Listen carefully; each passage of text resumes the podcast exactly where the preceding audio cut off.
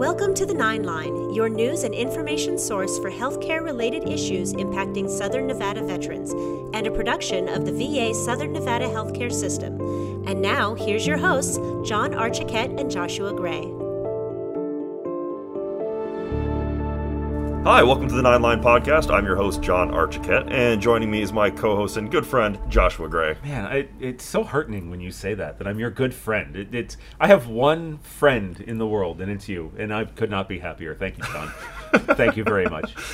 I mean, that's probably like an entire conversation for a different It podcast. probably is. Like, yeah, I, we need to be talking. I need to be talking to my therapist about this, but eh, that's a whole other thing. But look, we got an opportunity to meet two new friends here today, and this is great. I'm very excited. Yeah, this is awesome because we've uh, we've never actually had any members of the VA police staff We here. have not. This is a first time thing, and I'm very excited. Yep, and we didn't even have to hit F9, F11 to get them up here. so um, I just want to go ahead and welcome our uh, our co-host for the day. This is uh, Captain Jim Karahalios, and we have Deputy Chief Travis Payne. Welcome, Hey. gen- gentlemen. Happy to have you guys on the show. Thank Thanks you. for Happy having us. here. So, uh, first of all, just tell me a little bit about yourselves. Um, are you guys veterans, and um, how long have you been here with the VA Police? Let me go first. Yeah, go ahead, John. Okay. Uh, been here for about s- almost six months. Um, been with the VA for over two years. Um, I moved from Salt Lake to here, so it's let's see where it goes. I'm married, kids. So, are you a veteran? I am a veteran. Okay. What branch of service? the Air Force. Air Force. All right. Yes. Yeah, retired Air Force. And what did you do in the Air Force? Heating and air conditioning. Oh, really? Not security CE. forces? No, sir. So what's the path? I mean, how do you go from heating and air, eh, you know, HVAC? You're, you're a CE troop in the Air Force, and then you become uh, an officer uh, on the outside. so I was I was active for about eight and a half years. When I retired, I went back to Salt Lake, and then I joined the local police department in Salt Lake, and decided just to be a police officer and stayed in the reserves. Had one day break in service from active to reserve. Went with reserves then on out till 23 years. Retired from that from the Air Force, and then retired from Unified Police Department, Salt Lake County Sheriff's Office with 20 years. So were you stationed up at Hill? I was for the reserves. Yes. Oh, okay, gotcha. I was I, I spent six years there over two two stints. So we'll talk later. All right. So, Travis, how about you? Um, so yeah, I came started here in June, um, transferring from the Salt Lake City VA, which I started there in April 2010. Kind of worked through the ranks of officer and lieutenant, and um, then made deputy chief there, and then saw the opening and the chance for some warmer weather, and decided to come on down and uh, join uh, Chief DeBone and and start you know the crew on some of the stuff we've been working on over this past year, and um, but yeah, uh, myself, I have I'm married, two kids, um, served in the Air Force as well, still serving in the reserves, also stationed at Hill.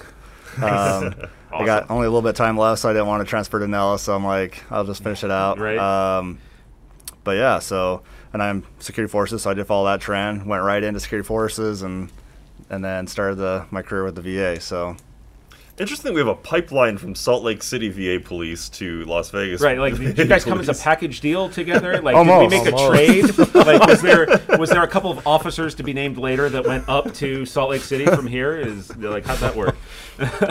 it was uh, it was just a good opportunity for both of us talking about you know warmer weather and. Um, he, he's always kind of wanted to come back this way because he was actually stationed at uh, Nellis Okay. during Nellis his Air ac- Force. active Awesome. time. So Awesome. he had a goal of coming down this way, and so that's what kind of I was like, well, I'm heading that way, so why don't you come down? There's some positions open, so Perfect. awesome. Great deal. So, Jim, you coming from a civilian police background and then joining the VA police, what are some of the things that you've seen, you know, commonalities and differences between civilian police force and VA police? Com- commonalities are i mean it works the same the functions are the same everything you see in that in that aspect of it does work the same as the va police or the, the local agencies the difference is that local agencies have different policies where federal agencies have way different policies so learning that aspect of it is a little bit harder for me because i've been doing it so long for the state that it's that's where i see the differences in it Uh, one question I guess I have is like if you go to UMC downtown, if you go to Sunrise, if you go to Summerlin Hospital, they don't have a police force. Dedic- they have security. So so why does the VA have a police force, like a dedicated police force, as opposed to just contracted security or something like that? So it's it's an aspect just from the law enforcement security side from a whole. Um, they originally actually did just have ma- mainly like, you know, the veteran um, military kind of police aspect of it when back in I think it was like the 40s. Um, so it kind of just stuck. And when it transitioned into the the you know Veterans Administration, it kind of kind of went that direction and kind of started going more towards security guard and um, they just start arming officers when they start seeing some of the the deaths of officers in line of duty because they had a flashlight and maybe uh, an OC or something of that nature, and that's what they carried. And so then that was kind of they stuck with that plan and then transitioned to more of a law enforcement capacity out of the security capacity, and that's why I stuck with it. Um, but yeah, it's not very a common thing for uh, hospitals to have law enforcement. I think there's one or two nationwide outside of the VA that actually have it, but yeah, it's not very common. Yeah, because when I think of police, I think of like investigative. I think of people um, that are doing law enforcement kind of thing, and, and it, that doesn't necessarily seem something like you see a lot in, in, in a hospital environment, right? Right. Yeah. Does some of that have to do with, I guess, the nature of our clientele, of our, our, our patient base? You know, in a civilian hospital, you're going to see, you know, I guess people of all walks of life, whereas here, all of our patients are veterans. All of them have some level of combat training. Um, there's probably also a higher prevalence of PTSD. Uh, so does a lot of that go into what you guys have to prepare for? No, absolutely. I think so yeah. Yeah, I think it's one of the things that you know when he, you know, you're sitting there talking to him about the aspect of kind of the differences. Um, I would I would say honestly that's where we excel. Um, local law enforcement agencies go through crisis intervention training, um, and it's not a requirement for us, but as some an aspect to where a lot of officers go get that additional training. But it's something that we do on a daily basis with dealing with and recognize mental health and things of that nature, and kind of working through those aspects and and, and a supportive veteran because they are coming here to get help and in crisis. So it's not an aspect of, you know, hey, we're arresting you and going and taking you to jail. It's like how can we get you your help, and go from there. Sure. So, so I see a lot of that de-escalation that, that goes on. Do you do you get more training in that before you come on, or, or as a VA police member um, that you- that you normally and I, and I know uh, police uh, in, in all walks, whether they're civilian or or federal or military, they all get de-escalation training. But would you say you get more de-escalation training here because that's kind of a very common interaction? my in my experience from what I've had, and I haven't been to the VA long enough to, to determine that type of training, but we did it, it was verbal judo they called it, and then they changed it to de-escalation. But it yes, the training, I got a lot of it on the civilian side, and then when I came over to the VA side, I think we've done it a couple times at LETC. So it does it does help. It's something we do need because it's the verbalized where you're talking to someone and getting into their feelings and making them calm down if they're upset or talking them through a situation. So through the negotiations, we did through the negotiations training, um, verbal judo, or if you want to call it judo anymore, but that training we do need to bring it up more in here. So I've, I've noticed that, and trying to get that going. Yeah, I think that's also an aspect too, where the mindset, right? So like when you're local law enforcement, you know, generally you're going to be dealing with a lot more, you know, bad people, you know, and the aspect of here, kind of from the day they kind of walk in, it's an aspect of a mindset, right? We are a veteran-centered policing agency, and we just kind of push that mindset more in, in that aspect, and kind of go in more details of, you know, the training that kind of Captain Carlos is going referring to is just a, just an aspect of, yeah, we can get deeper into that um, definitely, but it's an aspect where it's a mindset shift of what kind of law enforcement we actually do. So I've heard that you guys have been doing a lot of training with local community partners, lo- local law enforcement, things like that, to kind of uh, help to train them on some of those aspects as well. You, how's that been going? So yeah, um, Chief DeBone worked with um, you know uh, some folks from OSLE and uh, Law Enforcement Training Center down in Little Rock on an aspect of bringing that training here, and then uh, sh- between her and um, some other team members, um, they pushed that out to you know our local partners to bring them here. So.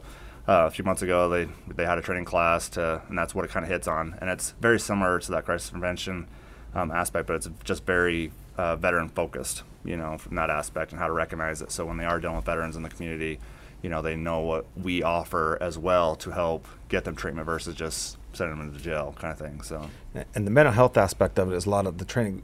As a local enforcement, when I first started my career, we didn't have that. We didn't have that training. I didn't start getting it to about 10 or 15 years into that career.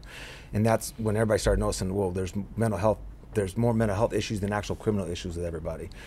And at that point, everything started changing with our training too, and that's how we get the mental health de-escalation training and so forth. It all changed from the verbal judo, take care of everything, to actually, now wait a minute, we got to put another hat on and be a, a, a doctor, not a doctor, but a mental health pay, a Social server, worker or social something. worker or something.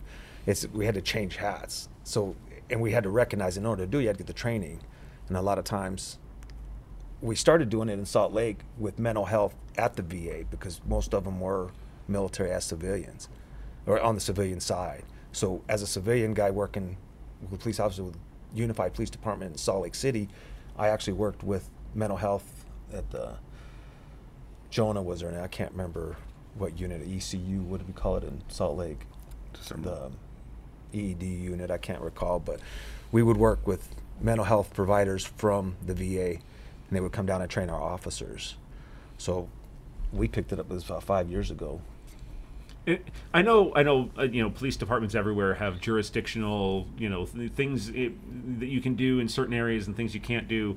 Uh, but there's also sharing agreements between different departments and things like that. Is there ever a situation where a VA police officer would get would get called out to say help North Las Vegas uh, respond to something um, just because you you have that uh, more experience talking to veterans. Uh, would there ever be a situation where that would, would happen? In fact, that's a it's a new program called VMET. It's just a you know in that aspect where you have a team of you know you have a, uh police officer, you have psychologist, social worker kind of as a, as a team, and there's um, and Chief DeBone and, and I we've discussed that of trying to work that into our service here.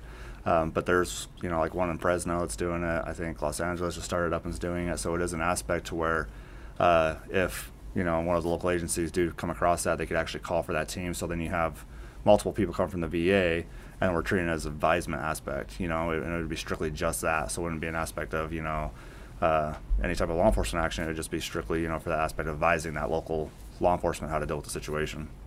So Chief DeBone started here, I believe, it was last year, correct? Right, is March, I believe. Okay, and in the last year that she's been here, I mean, there's been some really revolutionary changes, some some new training opportunities, and a lot of things that she's kind of brought in uh, to modernize the, the VA police force here. Can you talk a little bit about some of those things? Yeah, so one of the biggest aspects from when she first got here was uh, uh, changing, uh, adding positions that we didn't have. Um, first thing for like Matt, we didn't have a major here or a captain, which ended up bringing uh, Jim down. Um, and then we didn't have a canine team, so that's another aspect.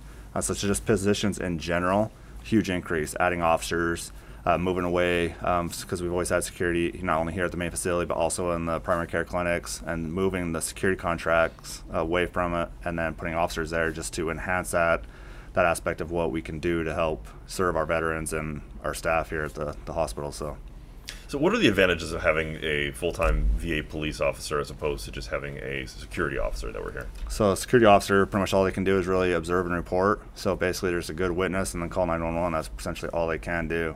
Um, and you know, unfortunately, depending on where you're located at, that could end up being you know a while before a local agency gets here, just because you know if it's Metro or even North Las Vegas, you know they're both fairly busy agencies, and so that that impact will take a while. Um, so we're with us being there, we can immediately um, handle business, but it's an aspect too where you know if it's a veteran crisis, to where you know we're definitely know exactly where we're going with in that direct that direction. You know because we have full officers have full aspect of you know working with medical teams and trying to figure out exactly what we can do for those veterans. So You mentioned the canine. Um, Now, we've never had a canine officer here at this VA, have we?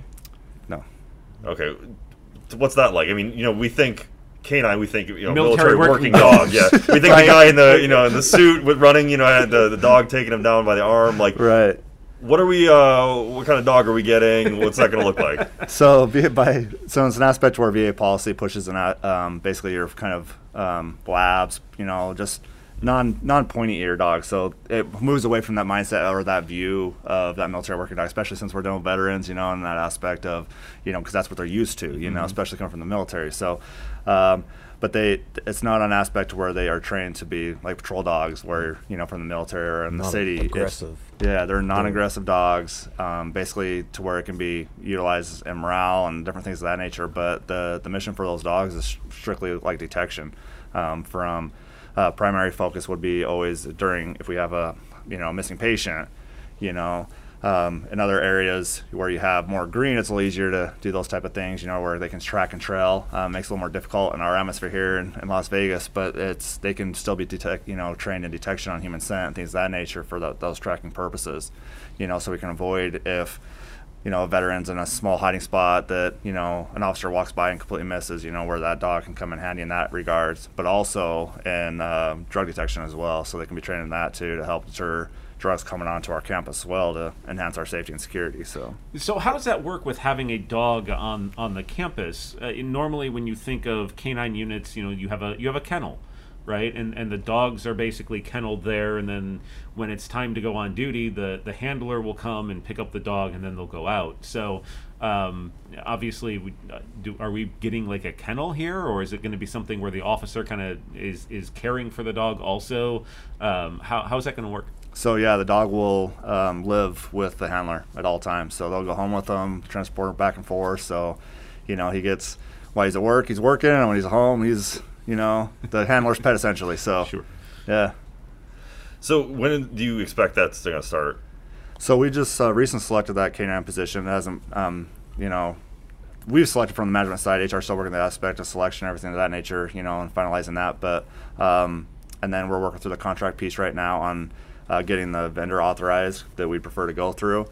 Um, if that goes through contracting well, um, and then another piece of that is getting the canine vehicle from GSA and you know that's a process as well. So once we kind of get those in, we're you know keeping our fingers crossed for roughly fourth quarter. Um, roughly, you know, if we can get the vehicle and that contract finalized to hopefully start training either going into the new FY or, you know, late part of this FY is what we're kind of hoping for. So awesome. Yeah. Well, we're going to take a quick break and we'll be back with the VA police to discuss some upcoming training. You're listening to The Nine Line, a production of the VA Southern Nevada Healthcare System. We'll be back with more right after this. Wake up and text. Text and eat. Mm-mm. Text and meet up with a friend you haven't seen in forever. Hi. Oh, hey. Text and complain that they're on their phone the whole time. Text and listen to them complain that you're on your phone the whole time. Uh. Text and whatever. But when you get behind the wheel, give your phone to a passenger, put it in the glove box. Just don't text and drive. Visit stoptextsstopwrecks.org. A message from NHTSA and the Ad Council. Getting a flu shot helps us stay healthy so we don't miss out on what matters. Like that family movie night your daughter can't live without.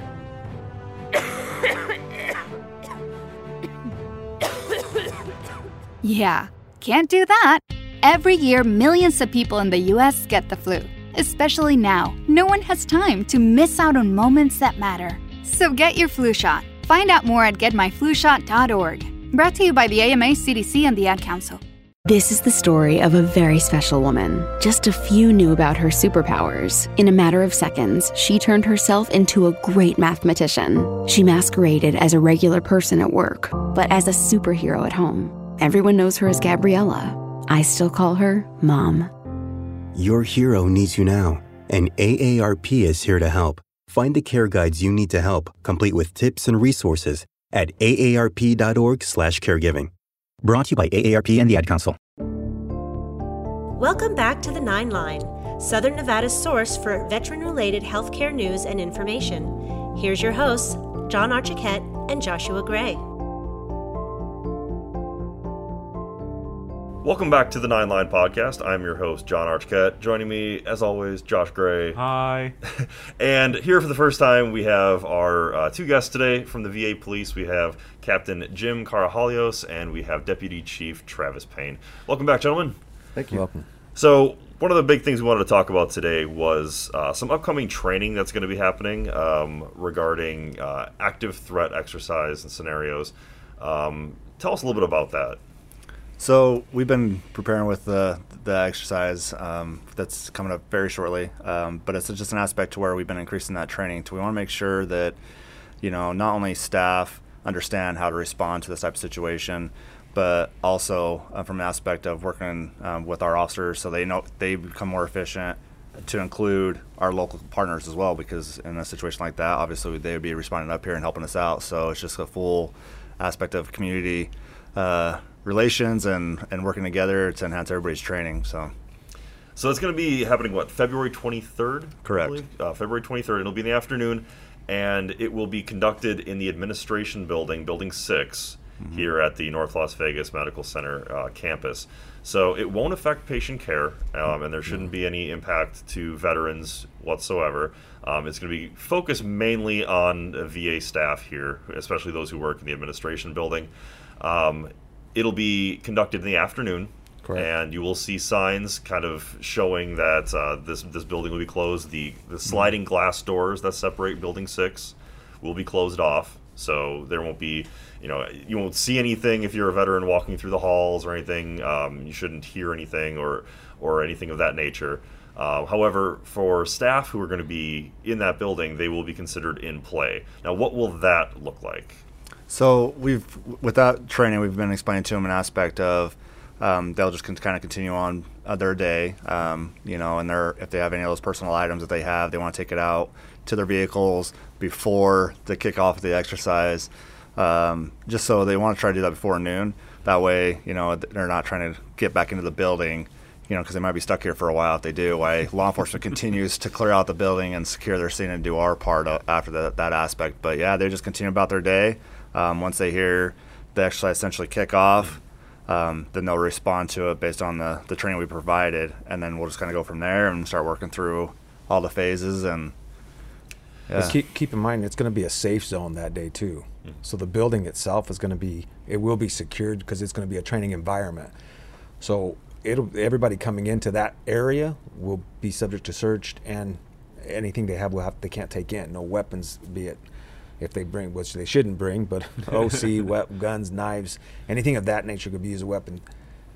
It, it's not going to be in. They will be searched to make sure it's not coming in for the safety of the train, the people that are training and the employees here. Yeah. I thought it, I thought it was funny as we were going through doing some of the, the, the calls and things for the planning. We were like, no bear spray. You can't bring bear spray in that day. Like, we're gonna make sure that's not in your stuff. It's like, okay, all right then.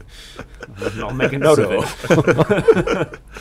Uh, I mean, that's that's every day. That's supposed to be Well, the sure, case. But yeah. but yeah, it- Right. that day we will But be doing. it, it bank will, there will be a, I mean, it'll be a physical search of bags, of everything coming in. Person, person, not so much, but it will be a search for safety. So, what's the when when you go out and approach some of our community partners in North Las Vegas or Metro? What's what's their response when you say, "Hey, we want to do this kind of an exercise here. Do you guys want to be a part of this? Did are they are they on board? Are they like, Oh, oh, yeah. we're real busy, or like, what's their reaction? Oh, they're It- yeah. It's good. I mean, the biggest part is because as a local, uh, the local law enforcement don't get the opportunity to, to get the training, the same type of training. They're going to be the ones that's going to come to the hospital. It's not just us that's here already, but the local that comes in, they don't have this environment to train in. And even their scenario training is not this big. So to have a real live room to room search or, or you walk into a big room and you got 100 cubicles in it and you've got to go around every corner that's something you don't get every day you don't i mean even if you train once a month you wouldn't get it as a local department but if we have because we have the environment to do it and we can hey let's shut it down for an hour or two and get it going that's where i think it, it drives them like oh yeah let's do it. Because every i mean even me as a local we used to do it in the malls. The malls would do it for us and it would be a search type. And then now with the va it, it's i i like it and i think it's good. And as a va officer talking to the civilian officers they're like oh yeah let's go for it Yeah, and with us um, So- being less than five years removed from the October first shootings, it's mhm. something that you know hits home for a lot of oh, people Oh, yeah. who've, who've lived here through it, that. it, it's, it'll happen anytime. You don't know when it's going to happen. That's the purpose and it's happening more everywhere. So you're noticing it more. I don't know if it's podcasts that are bringing them out or the news itself but it's i mean you're hearing more about them that you you didn't hear about it 10 15 years ago as much. So, is that something that that where when you're developing training that you're kind of taking the, the temperature of what's going on in, in the nation and in the community to kind of guide where you guys put your training resources to, into? Yeah, I mean, we start with the aspect, and that's kind of what, within the training slides. We always bring in stats of the FBI, things of that nature. You know, because in the ones we've been doing is from the 2020 stats. It's so it kind of gives everybody an idea, like how off, more often this really does occur if you're not paying attention to the podcasts or, or news channels. So, and then that's kind of where then we kind of break it down and focus the aspect of you know we're a populated area, and so populated areas is that high risk area, and that's why it's such a big focus in hospitals and schools and any place where it's, it's movie populated. theaters, movie malls. theaters. I mean, we had the, the the shooting in Salt Lake Trolley Square, the Columbine High School shooting in Colorado, the mall shooting or the theater shooting in Colorado, and I think all that happening in the last 15 years. Yeah, it's, we need to do something. The Mandalay Bay shooting a couple years back. It's just it's it, it, the tr- it, we've got to have it, and it's it's it's good for the civilian sector to know about it too, not just law enforcement, so they can get into it and know fight or flight or whatever the chances, shelter in place or whatever the case will be. It's just something that they. If you don't train, you're not going to remember it. You just got to keep doing. As law enforcement, we train all the time, so it's always training. Same thing. You train to shoot, so you can be proficient. You train to de-escalate situations. You can be proficient at it. And it's if you don't train, I mean, military. We did it in the military too. So And I think it's good for as an employee because I, I know you know we all do the, the the online training, the computer training that we have to do, and you know part of it is you know it's never going to happen to me. Part of it is that's very very common training like through all throughout military careers and everything. It's like yes yes click click yes yes click click. This will be something that really kind of drives that home that hey you know, it, it's okay to. You know, it's one thing when you're sitting there going through the computer-based training, Right. like like what would I do? How would I handle this? It's a different thing when somebody's got even a simulated weapon pointed in your direction. You've got a, you've got some decisions to make now. get yeah. burst through that door with a with a- Exactly. with a, Sure. simulated weapon. Yeah, you'd be Mhm. like, are you going to freeze? Are you going to act? Are you going to duck? Are you going to run? What are you going to do? I mean, that's something that's with everybody, and either your mindset's set to do it or it's not. And if you're trained trained for it, then you're going to know. If you hear a loud bang somewhere, you're like, oh, you're not going to sit there and be like, what am I going to do? You hear the loud bang, you're either going to duck and hide somewhere, or you're going to take away and run from the noise, not Yeah. to it. It's just, but if you don't train on it, I, I, I know. So a I, I hard- know. I know. When I go through and do that training, it's like, oh, I'm going to turn into Chuck Norris, and it's Delta Force time, right? Like, but but when somebody comes in, you don't know if that's Right. you know. It's one thing to sit there at your at your cubicle sipping on your coffee, thinking how you're going to react to Right. something. It's Yeah. until you're exposed to it, it's it's, Right. it's totally different. Yeah. no, it's That's definitely, true. And yeah, and the action piece is the most important piece of it, and that's why it's important for this to take place, so staff can actually put into things into action. It's the same thing with officers, why they continually train, you know, because you can, you can talk over PowerPoint, you can sit there and talk about it until everybody's blue in the face, but until you actually go out and start doing something, you know, and add stress to things, yeah, you just don't truly learn and know what you're going to do. just to emphasize for those who are taking part in the exercise on February 23rd, please do not turn into Chuck Norris on our actors. yes, um, Please do not. we don't need.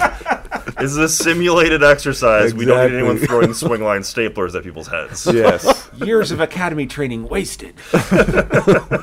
Think less Chuck Norris, more Chuck E. Cheese. Okay. there you go. I'm ready for lunch. Let's go. So, you know, we're talking about like obviously this is the worst case scenario for something like this. You guys do a lot for preventative measures to make sure things like this never happen. Um, one of those things is kind of our, our passive weapon detection system that you guys are, are kind of instituting. What does that entail? So it's something that we're definitely looking into. It's just an aspect where you can't have weapons on federal property at all. Um, so it's an aspect where we can get that early warning if someone were to walk in here uh, with a weapon. So it's you know it's not an aspect of walking through metal detectors. You know nobody will know any different if they walk through it. Um, and then that's just an aspect where we get notified in our police dispatch to what that this individual has something that is kind of somewhat detected as kind of a weapon, and then so we can kind of do a stuff in question and talk to them. So hopefully prevent you know something in this aspect. It's just another one of those things that we're looking at too to uh, increase you know the safety and security of our veterans and staff. So, for the VA staff who work here, um, you know, some departments tend to run into issues more often with unruly patients. Um, you know, veterans who are, you know, unhappy with some aspect of their care, or you know, with uh, how long the service may be taking, or, or something like that. Um, you know, we're trained that if we have a situation like that, you know, F nine, F eleven, to you know, to bring you guys here, and you know, code gray. Uh, but what can they do, you know, before that even happens to kind of help de-escalate the situation? Um, just you know, from the aspect of you know they're they're trained from even from PMDB, you know, from that aspect, and learn some of that basic de-escalation stuff. Um, and and be patient and try to you know li- just listen is one of the big aspects on that aspect because you know sometimes we get under stress when someone starts kind of you know yelling at us. You're just like okay what can i do? What can i do you know kind of thing? And you're trying to help but in some aspects they just want to h- be heard. Um, and so i think that's one of the biggest aspects and just listen to what they're trying to say and then go from there to try to help them you know and because a lot of times that's honestly That's, about ninety percent of that's what we do. What it is, because they and, and and a lot of times when you see when you're talking to somebody and you're listening, you know if they're paying attention or not because they'll pull one. I'm telling you something, I'm telling you something, then you're going to wander away. Your eyes will wander. They see that, and that just makes more aggression on their end. If you're, even if it, I mean, if you don't care about it, just listen. Just show signs that you're listening, you care, be genuine and it'll happen from that point. You know what I mean? It just just so you look like, I mean, listen, find out what's going on, but also show that you're listening, show that you care. Let me see what I can do for you. Uh, You know, what's what's bothering you? Where's that? And it's it's the I CARE system. I mean, that that, that truly works, and that's how Verbal Judo started in the first place, and then it worked de-escalation. But that I CARE system, the way it works, just use it. It works, and a lot of people think it oh, it's just something written on a card. No, that it really works, and that's where it comes from. So, one thing, listen to your people. Listen to what they're saying, and then go from there. And if you, if it's still getting worse, then go and hit the F nine. But continue to listen. Don't don't stray from them. Just keep listening. Hit the F nine. We'll come there if it gets worse. We'll be there. And And So- the, the veterans out there who may be having a bad day and they, they come in and they are disruptive, uh, what are some of the consequences that they can face? And you have a different jurisdiction than like a local police police office would have, but um, you know, what do those steps look like? So it kind of depends from like a history standpoint, um, and the severity of it is generally, you know, from the aspect of, you know, like what our mission is about. Like I mentioned earlier, it's just an aspect of making sure that veteran gets the help they need. Um, you know, so if you know, from just speaking of the aspect, that first level is a lot of times just listen to them, take them down to the patient advocate, so they can try to address their concerns, and and get that resolved. Generally, kind of is our usually our first step with you know a warning, but it's you know as long as this, it just really depends on the severity level. Um, if it comes down to you know aspects of citations, um, you know that's definitely a possibility. You know, so it's just making sure once they kind of come in contact with us as well, you know, um, we're, we're going to listen and try to de-escalate the situation, but don't keep it escalated either because that doesn't help the situation. You know, and our officers are generally going if you're not kind of cooperate on the aspect of us trying to help you, you know, that's usually the route they're going to go is you know citation and you know, at some point, you know, in some cases it does escalate above that to where it would run, you know, for, you know, arrest and possibly, you know, as a last resort going to jail. You know, we generally try to utilize a citation, you know, aspect, so like, you know, in lieu of arrest and release them, but um, it can happen. Then it just runs through the federal court, you know, and it, we have our own uh, VA, you know, CFR that we follow regulations first, and then we have federal charges on on that as well um, and that's kind of how we operate. So, and then the magistrate will decide once you know the appearance comes up. So, So those are federal charges you would be facing if you did something that was disruptive enough to warrant Correct. those kind of uh, those charges of arrest. That's good to know. Now, now, one thing that I guess has been come up with the uh, prevalence of social media and everything is, you know, there are some people out there who use social media to harass or to threaten um, care providers or you know patient advocates. Think you know people who are more public facing. Um, do you guys do investigations into that when you receive these threats? oh, definitely. Any any type of threat, jokingly or not, we investigate. Um, the ones that we, you know, and that also kind of goes from an aspect of seriousness based on the, you know, the threat. If it's, you know, a direct threat towards an individual, if it's a direct threat to, you know, the VA, if it's, a, you know, more of a more serious type of like, you know, act, um, such as like an active shooter or whatever. Um, but if that, we investigate every single one of those because we have to take those serious. It's just simply based on the fact of life, what we live in nowadays with these type of events occurring in our world. So we have to investigate every single one, and then it becomes an aspect of working with um, VA uh, OIG as well. From that aspect, to include our JTTF team, you know, here in Las Vegas, if it comes to that nature as well, because they have additional resources. So, yeah, there's there's a lot of pieces to go into, especially on the more serious ones. Well, gentlemen, I think that's all the questions we have for you today. Uh, thank you both for being here today, and thank you both for doing what you do to protect the staff here and the veterans. No, Thank def- you. yeah, thank you for having us on us. We, it was enjoyable, so appreciate it. All right. And Josh, thank you for co-hosting again. My pleasure. Uh, thanks for listening, folks, and uh, we will see you in two weeks. You've been listening to The Nine Line, a production of the VA Southern Nevada Healthcare System. For more information about what the VA is doing for Nevada's veterans, check out our official webpage at www.lasvegas.va.gov or follow us on our Facebook page at facebook.com slash Las Vegas VA. Thanks for listening.